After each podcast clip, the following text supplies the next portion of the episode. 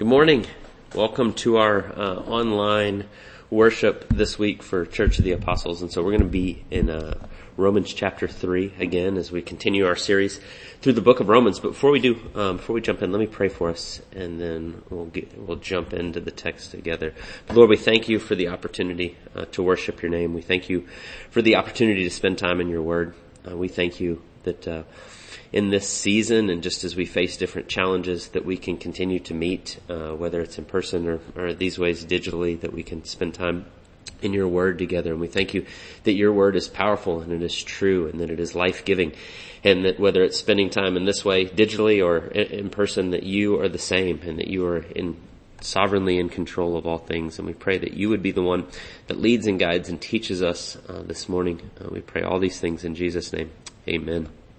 So, I was thinking this week that a lot of ways today in our culture, we are more connected than we've ever been before in a whole lot of ways. Maybe not literally right now in the sense of with social distancing and all the things that we've gone through this year, but in terms of being able to interact with people around the world, hear different opinions, get to know different people from different cultures, different things like that because of digital media, online, social media, FaceTime, video conferencing, Zoom, all those kind of things. We have more access to people and opinions and one another around the world. And in some ways, that's really, really great. In some ways, it's wonderful. It shrunk the world in a whole lot of ways. I was thinking about just being in Africa earlier this year and being able to keep up with the people that are there and see what's happening there and knowing that, just being able to see those different cultures, the fact that we can get to those places relatively easy. And so it's also wonderful in the sense of we can keep up with friends and family and just, there's a lot of good things. But also with it comes a lot of negative impacts. I was rereading, part of a book this week where the author makes the point that with such connection, over the whole world, it's changed the dynamic of the way people experience just the world itself in very profound ways. And one such way is that in the past, we used to live in smaller groups, and whether neighborhoods or a smaller town or whatever it is, and everyone kind of had their different gifting in the way they fit in, right? Different people did different things and had known in their community as being helpful and being gifted in a certain way. And to an extent, that's still the case, and not to negate that. But what has happened, and this is what the author was pointing out, is we used to get this big boost of self-importance by being gifted in certain ways, the way God's gifted us and the way that we give back to our community and around us. But now that we're connected with the entirety of the world, even if we live in a small community, we're made aware of people that are gifted very similarly than us to the gifts that we have, but in such ways that oftentimes that maybe they're way better than we are. And now we're aware of it, and we see those things all around us.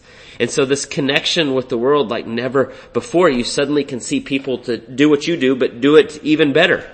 And so it can be a difficult thing for us to deal with. And so how do we deal with that? Well, there's different ways that we do. One of those is what psychologists call positive illusions. And it's prevalent, and some would even advocate for this and say that it's a good thing. But basically what it is you tell yourself small lies, little lies to help you deal with the harshness of the world around you, to deal with how you have self-importance and give your ego a boost. And so you tell yourself things where maybe you exaggerate your own abilities and you exaggerate what you can do and how you fit in and what you bring. And so what it ends up being is kind of being overly optimistic about what's happening in your life. And what you really do is you're letting those small lies protect you. And so some psychologists would say that's a good thing. And as long as it doesn't get way out of proportion and we keep them fairly close to the truth and they're just kind of pushing us ahead a little bit, they can be a good thing. And so they call them positive illusions. But in the book I was reading, the author was saying, no, don't do that. He's presenting a different way. He said, don't embrace lies. You want to always speak the truth and tell the truth. And so don't do that. But then his idea was this. He says to compare yourself to who you were yesterday, not who someone else is today. And so the idea is, how do you deal with the things in the world and where you see you're struggling, or maybe you're struggling to stack up to others. And so what you do is you compare yourself to yourself. And each day you look to move forward, and you get up and you start afresh, and you take control of the things that are right in front of you, and you work towards small improvement each day. And so his rule emerges. Don't judge yourself comparing yourself to someone else, but judge yourself to who you were yesterday. And so continue to make small improvements. And I read that and thought, okay, maybe there's some wisdom to that. I would say there's even some biblical wisdom in that, in the sense of Jesus often tells us to see personal responsibility, and to we see scripturally not to be judging ourselves against others. To walk by the Spirit is not to be judging yourself against other people, but to be coming to God in your relationship with Jesus. But also there's the teaching of Jesus that would say, before you take the speck out of your brother's eye, take the plank out of your own eye. I'm thinking when they come to him in Luke chapter 14, and they ask him, who was the worst sinner here? The ones that died over there, or that died over there? And Jesus says, no. Before you start doing any of that, you repent, or you likewise will perish. And so there is some biblical truth in what this author was saying, but here's the problem. Whether we take positive illusions and we tell little lies to ourselves, or we do this, I'm going to measure myself against myself and make small improvements day over day, underneath all of this is the glaring, obvious fact that we're continually comparing ourselves, knowing that we don't measure up. If you work really hard to move the goalposts, so to speak, to make things more manageable and find ways to improve, it doesn't change the underlying fact that you don't measure up, and that you're aware of it, that everything's not perfect, that you don't have it all perfectly together. Or as it says in Romans, as we've been working our way through, that no one is righteous. No one will stand before God and cling to their positive illusions. Those things will all be brought to light. There will be no subtle lies. There will be no shading the truth. It'll be known and clear. No one will stand before God and look at the improvements I've made day over day, and I was a little better than the day before, and over time I made gradual improvements. Because the reason is, no one is righteous. And so what does that mean, righteous or righteousness? It's a word we say a lot in the church. If you've been working through Romans with us, Paul says it a whole lot in the book of Romans. He says it a lot in the scriptures overall, but it's a big idea, and it's an important one. And so we say that within the church, things like righteous and righteousness. But here's the question. Have you ever really stopped to consider what it means and why it's so central and important of an idea to the Bible? I want you to think about it for just a moment.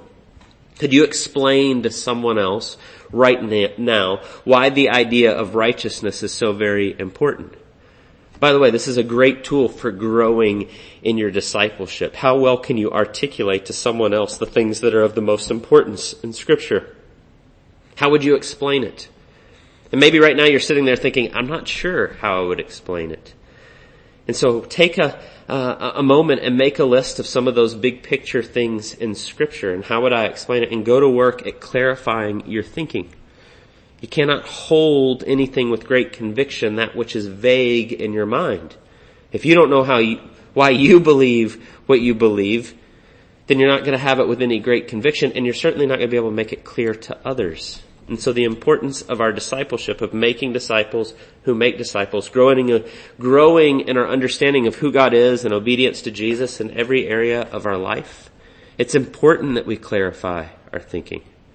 And so righteousness, this idea of being righteous, and as he says here, no one is righteous. And so righteousness in Scripture is this idea of the state of a person as they ought to be, as they were created to be, a condition that is acceptable to God, a purity of life, a rightness, a correctness.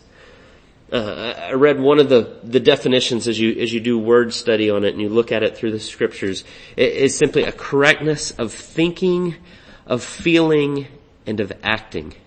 And I want you just to think about that for a moment. Correctness of thinking, of feeling, and acting. How often would you say you hit that mark?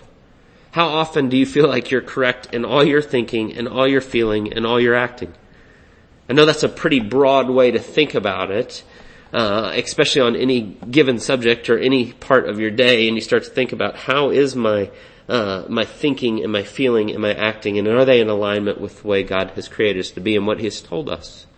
But put it in more concrete terms. Take it down to a specific thing or a specific situation. Like right now, we're in the middle of coronavirus pandemic.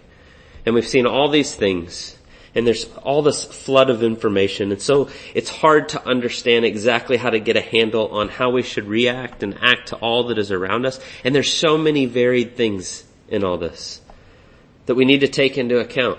You know, public health and how to care for the most vulnerable and how to protect healthcare workers, but at the same time, how to protect our economy and people who need to work, and how much is political, and how do we safeguard personal liberties, and how do we move forward in all of that. And there's so much information and things to take in. And so I'll just ask the question, would anyone have the hubris to stand up and say, I know exactly how to think and feel and act in light of all this information? Am I correct in my thinking, in my feeling, in my acting? And if you start to go, yeah, well, I understand it and I've figured it out, then I want to just ask the question, are you correct in your thinking, in your feeling, in your acting towards people who see it differently than you do? Would anyone say that? And I think if we're honest with ourselves, we'd say, no, of course not. Not without an unhealthy dose of positive illusions would we ever say, I am perfect in my thinking, in my feeling, in my acting when it comes to this issue or a whole host of things. And the truth is, if we really are honest, we know that no one is righteous. No, not one. Yet we fall into those positive illusions. We tell ourselves those little lies to deal with it. And so we come up with philosophies to help with us deal with the day. Measure yourself against yourself and not other people. And we continue to seek to improve and get better. But the problem in all of that is we never fully arrive. Not in and of ourselves. It's always a work of progress. And if we're honest, a work that is nowhere near the fullness of that bar of righteousness. No one near a correctness of thinking and feeling and acting perfectly in every way at all times. And so the truth is, we all struggle with this. And that's what God has been showing us in Romans chapter 1 to chapter 3 and verse 20 that we've been looking at. He's been building that case as he inspires Paul to write this letter. And it came to this dramatic conclusion of this section that we looked at last week in Romans chapter 3 and verse 20. For by the works of the law, no human being will be justified in his sight, since through the law comes the knowledge of sin. No one can be righteous before God by what they do, because no one is perfect. No one is perfect in their thinking and their feeling and their acting. No one. But here's where I want us to go today. In that darkness is where the light shines the brightest. And so in Romans chapter 3 and verse 21, it says, but now the righteousness of God has been manifested apart from the law, although the law and the prophets bear witness to it. The righteousness of God has been manifested. Manifested means to be made actual and visible, fully realized in word and in deed. Not because of rules that God has given or us following those things that we can make this actual or visible. In fact, he says that. It's been manifested apart from the law, although the law and prophets bear witness to it. It didn't come through our doing in response to what God has told us, but it says it's been manifested. It's been made actual. It's been made visible in word and deed. And then verse 22 says, the righteousness of God through faith in Jesus Christ for all who believe, for there is no distinction. For all have sinned and fall short of the glory of God and are justified by his grace as a gift through the redemption that is in Christ Jesus, whom God put forward as propitiation by his blood to be received by faith. And this was to show God's righteousness, because in his divine forbearance he'd passed over former sins. It was to show his righteousness at the present time so that he might be just and the justifier of the one who has faith in Jesus. And so what God says here is the greatest balm to your soul. It's the solution and answer to all the things that we struggle with. The righteousness of God has not just been manifested, it has been made widely available for all who believe by faith in Jesus. The thing that every single one of us is chasing and trying to deal with and wrestling with is now available to all. And so in verse 23, he says, "No, none of us deserves it, for we've not lived up to God's righteousness, for all have sinned and fall short of the glory of God." But then in verse 24, he says, it's now by grace through a gift and the redemption of what Jesus has done. And he gives us this righteousness as a gift. As God says that we are now righteous. Now here's the thing I want us to really consider today. How is that possible? How can someone who is unrighteous now be righteous? How if you've already blown it in your thinking, in your feeling, in your acting over and over daily, how does that retroact? How does he deal with that? How can God say something that is unrighteous is now righteous? And then as we consider the answer to that, I want us to think about how that answer of what is presented here, the glory of the gospel, answers our struggle, the things we struggle with in knowing that we're not righteous. How does it come to bear on our daily struggle and the things that we look at? So let's consider first, how's that even possible? And Paul's going to unfold it in verse 24 and 25 and 26. It goes to the very heart of the gospel. The center of the bullseye when we talk about being gospel-centered is right here. And so verse 24, you're justified by his grace as a gift through the redemption that is in Christ Jesus. We are justified by a grace as a gift. And so just start there. Justified is a word that means to declare or pronounce one to be just. To be righteous, to be just as you ought to be, right? It's very similarly related to that word righteousness. And it's saying that you are now righteous. You are declared righteous. The thing that you are chasing and wanting and dealing and so aware that you are lacking of in your life is now yours as a gift by grace. Now, grace just means unmerited favor, giving us that which we don't deserve. That is something that we cannot earn, but it is given to us. And so how can God bestow this on us? How can he declare us justified when we haven't done it? How can that be just? If God is just and he is righteous and he is perfect in all his thinking, feeling, and acting in every way, how can God who is perfect justice say someone who is unrighteous is now righteous? How can he say that any of us is perfectly correct in our thinking and our feeling and our acting, having a purity of life when we're not? How can God look at me and say that I am righteous? How is that possible? Isn't God saying something that's not true? And if that was the case, God would not be God because he's no longer perfect in every way. And so what is the answer? Well, the answer is here.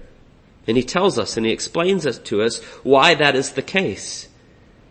And so in verse 24, he says, you've been redeemed, justified by his grace as a gift through the redemption that is in Christ Jesus. You have been redeemed, which means to be set free by a ransom being paid. Your debt has now been paid. But then in verse 25, it says, the redemption that is in Christ Jesus, whom God put forward as propitiation by his blood, to be received by faith.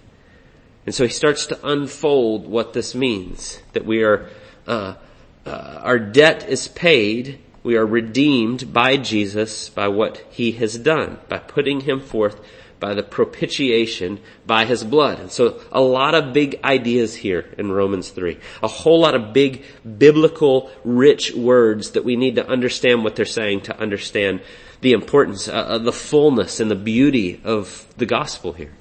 And so we say, well, propitiation. What exactly does that mean? Well, it means turning away or pacifying someone's wrath, their righteous anger.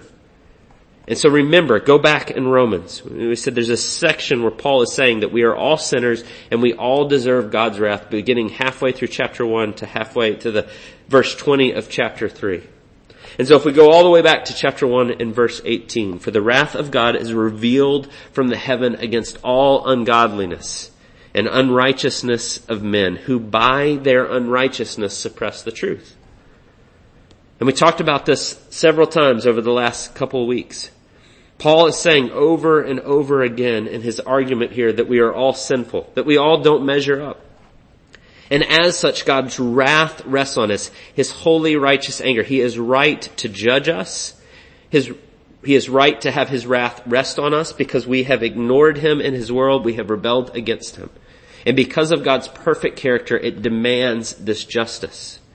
And so we've talked about this. We don't measure up. We deserve his judgment. But now here it says Jesus has been put forth in the way in which God's wrath is pacified. It's turned away from us, and it's by Jesus' blood. And so what Scripture tells us is that Jesus bears the wrath of God for us. He does for us what we could never do for ourselves. He takes what we deserve. And in doing so, in the second half of verse 25, it says, this was to show God's righteousness because in his divine forbearance he had passed over former sins. That is, God's character demands our sin is dealt with. And so the only way that God can declare us as righteous when we are not righteous is to deal with our sin for us. And so God has made a way for our sin to be dealt with, for him to be just and to make us righteous without destroying us under the wrath that we deserve. And so on the cross, Jesus, who is perfectly righteous in every way, he has been in perfect harmony with God in every single way. He lives his life completely in purity and rightness and correctness and the fullness of perfection in his thinking and his feeling and his acting. And as such, he deserves all the blessings that go with it. Not deserving death, not deserving judgment, not deserving wrath. Yet Jesus comes and he chooses to lay down his life. And in doing so, to take on the sin of all the world that would put their faith in him to make available the righteousness of God to all who believe. This is the very heart of the gospel. We've been saying this every week. The gospel is good news about what God has done for us, not good advice of what we do to try to earn our way to God. It's what God has done for us. And so when Jesus does this, and he takes on the sin of all those who put their faith in him, he goes to the cross. Paul will say in Corinthians, that God allows him who knew no sin to become sin on our behalf that we could become the righteousness of God in him. He lays the sin of all those that put their faith in him on Jesus. And Jesus goes to the cross to bear the wrath of God. And God in his holiness pours out his infinite fullness of his righteous anger against sin as Jesus takes it on himself, completely satisfying his wrath, so that we could be made righteous. He redeems us. He pays our debt. That's why it says we can be saved here through the redemption that is in Christ Jesus by grace as a gift. He does for us what we cannot do for ourselves because we've never measured up, but Jesus takes it for us. And in doing so, it satisfies God's wrath. And God is completely just, and he won't demand payment again for something that's already been paid for. So when Jesus pays for our sins, it is done, and it is finished, and it is gone, and it is removed as far as the east is from the west, and you are now made righteous in his sight. He takes your sin. He pays for it. He bears your wrath, and he makes us righteous. Now here's the thing, though. I hear this so often. Probably one of the biggest misunderstandings or at least forgotten pieces a lot of times within the church. Jesus deals with our sin. But there's the other side of that coin that go together, and they go explicitly together to understand the fullness of what God has done for you. He not only deals with our sin. See, oftentimes when I ask people, are you a Christian, or what do you believe, or what do you believe about Jesus? And they'll say, oh yeah, I'm a believer, and I believe Jesus died for my sins, and that is true, and that's right, as he goes to the cross to bear the wrath of God on our behalf. But so often we miss the part that not only has Jesus died for our sins and assuaged God's wrath and turned it away from us, but we are now righteous. That Jesus' finished work, his perfect life, His perfect righteousness, His perfectness, and His thinking and His feeling and His acting of every moment of His entire being is now credited to us. You are now righteous in every way by grace as a gift in what Jesus did. You are now declared righteous because Jesus gives you His perfect life. You know, we sing a song often here at Coda, Rock of Ages. And there's a line in it, when rightly understood is so glorious, it is overwhelming. It talks about, be of sin the double cure, saved from wrath and make me pure. And it talks about what Jesus has done for us. Not only has He saved us from the wrath that we deserve, the judgment we deserve because of our sin, that we know we deserve because we know we do not measure up. But then it says He makes us pure. He gives us Jesus' righteousness. It's the double cure. Not only does He die and take our sin, He doesn't just bear the wrath we deserve, but then He gives us the fruit of His perfect righteousness and applies it to us that we are now righteous. And if we miss that, if we miss the double cure, if we only get the first half and we don't get the second half of Christ's finished work, we will be anxious and even despairing when we sin or when we fall. Because what we're functionally doing is thinking that Jesus came and He died for my sin and He wiped my slate clean and now it's up to me. It's up for me to do the rest. And when we're operating that way, it can quickly lead us to despair when we sin. But now, God's opinion and acceptance of us is not based on a record. It's based on Jesus and what He has done. And when we fall into the error only seeing half of it, we miss that and it leads us to struggle. It leads us to positive illusions and measuring ourselves against ourselves and trying to do it and seeking these things that we'll never find rest in. But the astonishing truth of the gospel, the bottom line, is that God now treats us. And if you don't hear anything else that I say today, that God treats us in Jesus as if you have done everything Jesus has done. Let that sink in. God treats us as if we've done everything that Jesus has done, everything you are striving for. Whether you fall into embracing positive illusions or measuring yourself against yourself, all these ways we strive, Jesus has already done it, and He says, I give it to you. You are now righteous. For all have sinned and fallen short of the glory of God and are justified. You are now declared righteous by His grace as a gift through the redemption that is in Christ Jesus. No one is righteous in and of him or herself. But in Jesus, you are righteous. God loves you and sees you and accepts you. He now sees you as if you've done everything that Jesus has done. And God says you are righteous. There's this remarkable thing that Jesus prays in John chapter 17. You know, John chapter 17 is Jesus in the upper room on the night before He would die with His disciples.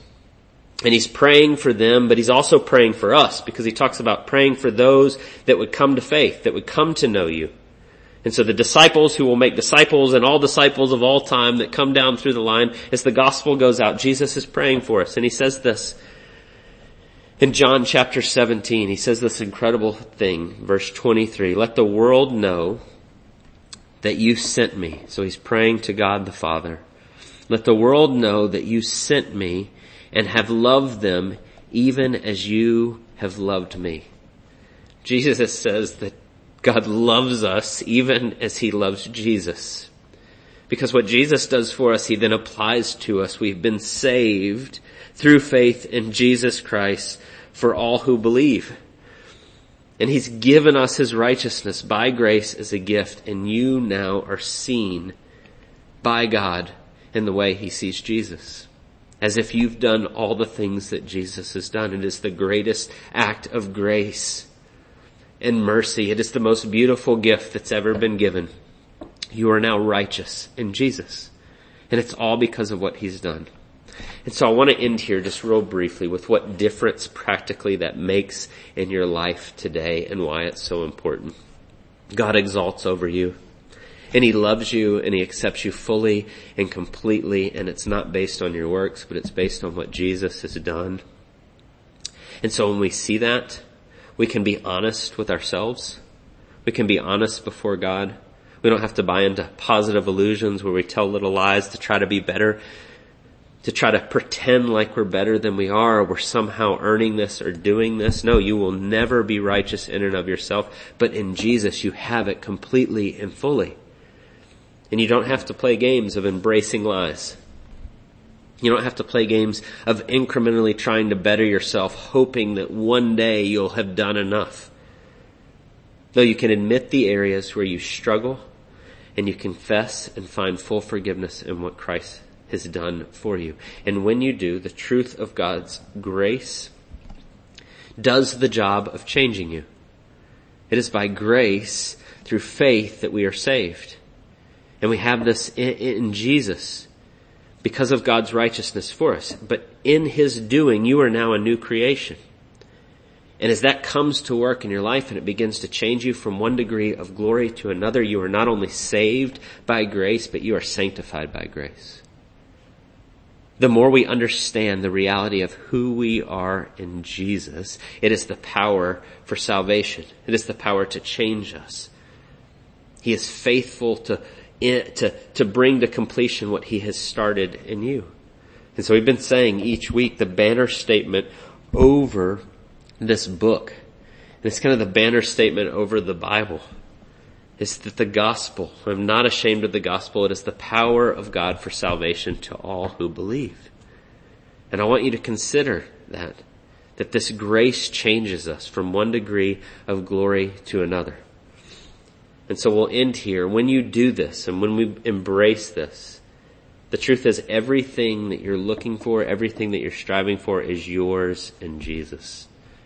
It's here and only here that you can find true rest. It's here and only here that we can lay down our seeking to make ourselves righteous, our comparisons and our struggles, and we can find rest in what Jesus has done for us. And so I pray that today the glorious good news of the gospel hits you afresh and that you are overwhelmed with God's goodness and grace in your life. Let's pray. God, we thank you for the glorious good news of the gospel. We thank you that we are justified by grace, through faith in what Jesus has done for us and nothing else. We thank you that you look on us as righteous, that you look on us fully accepting and loving because of what Jesus has done. Help us to see that afresh today, because it is in that we are changed. We thank you that you love us so much, that you have gone to such great lengths to redeem us. We pray all these things in Jesus' precious name. Amen.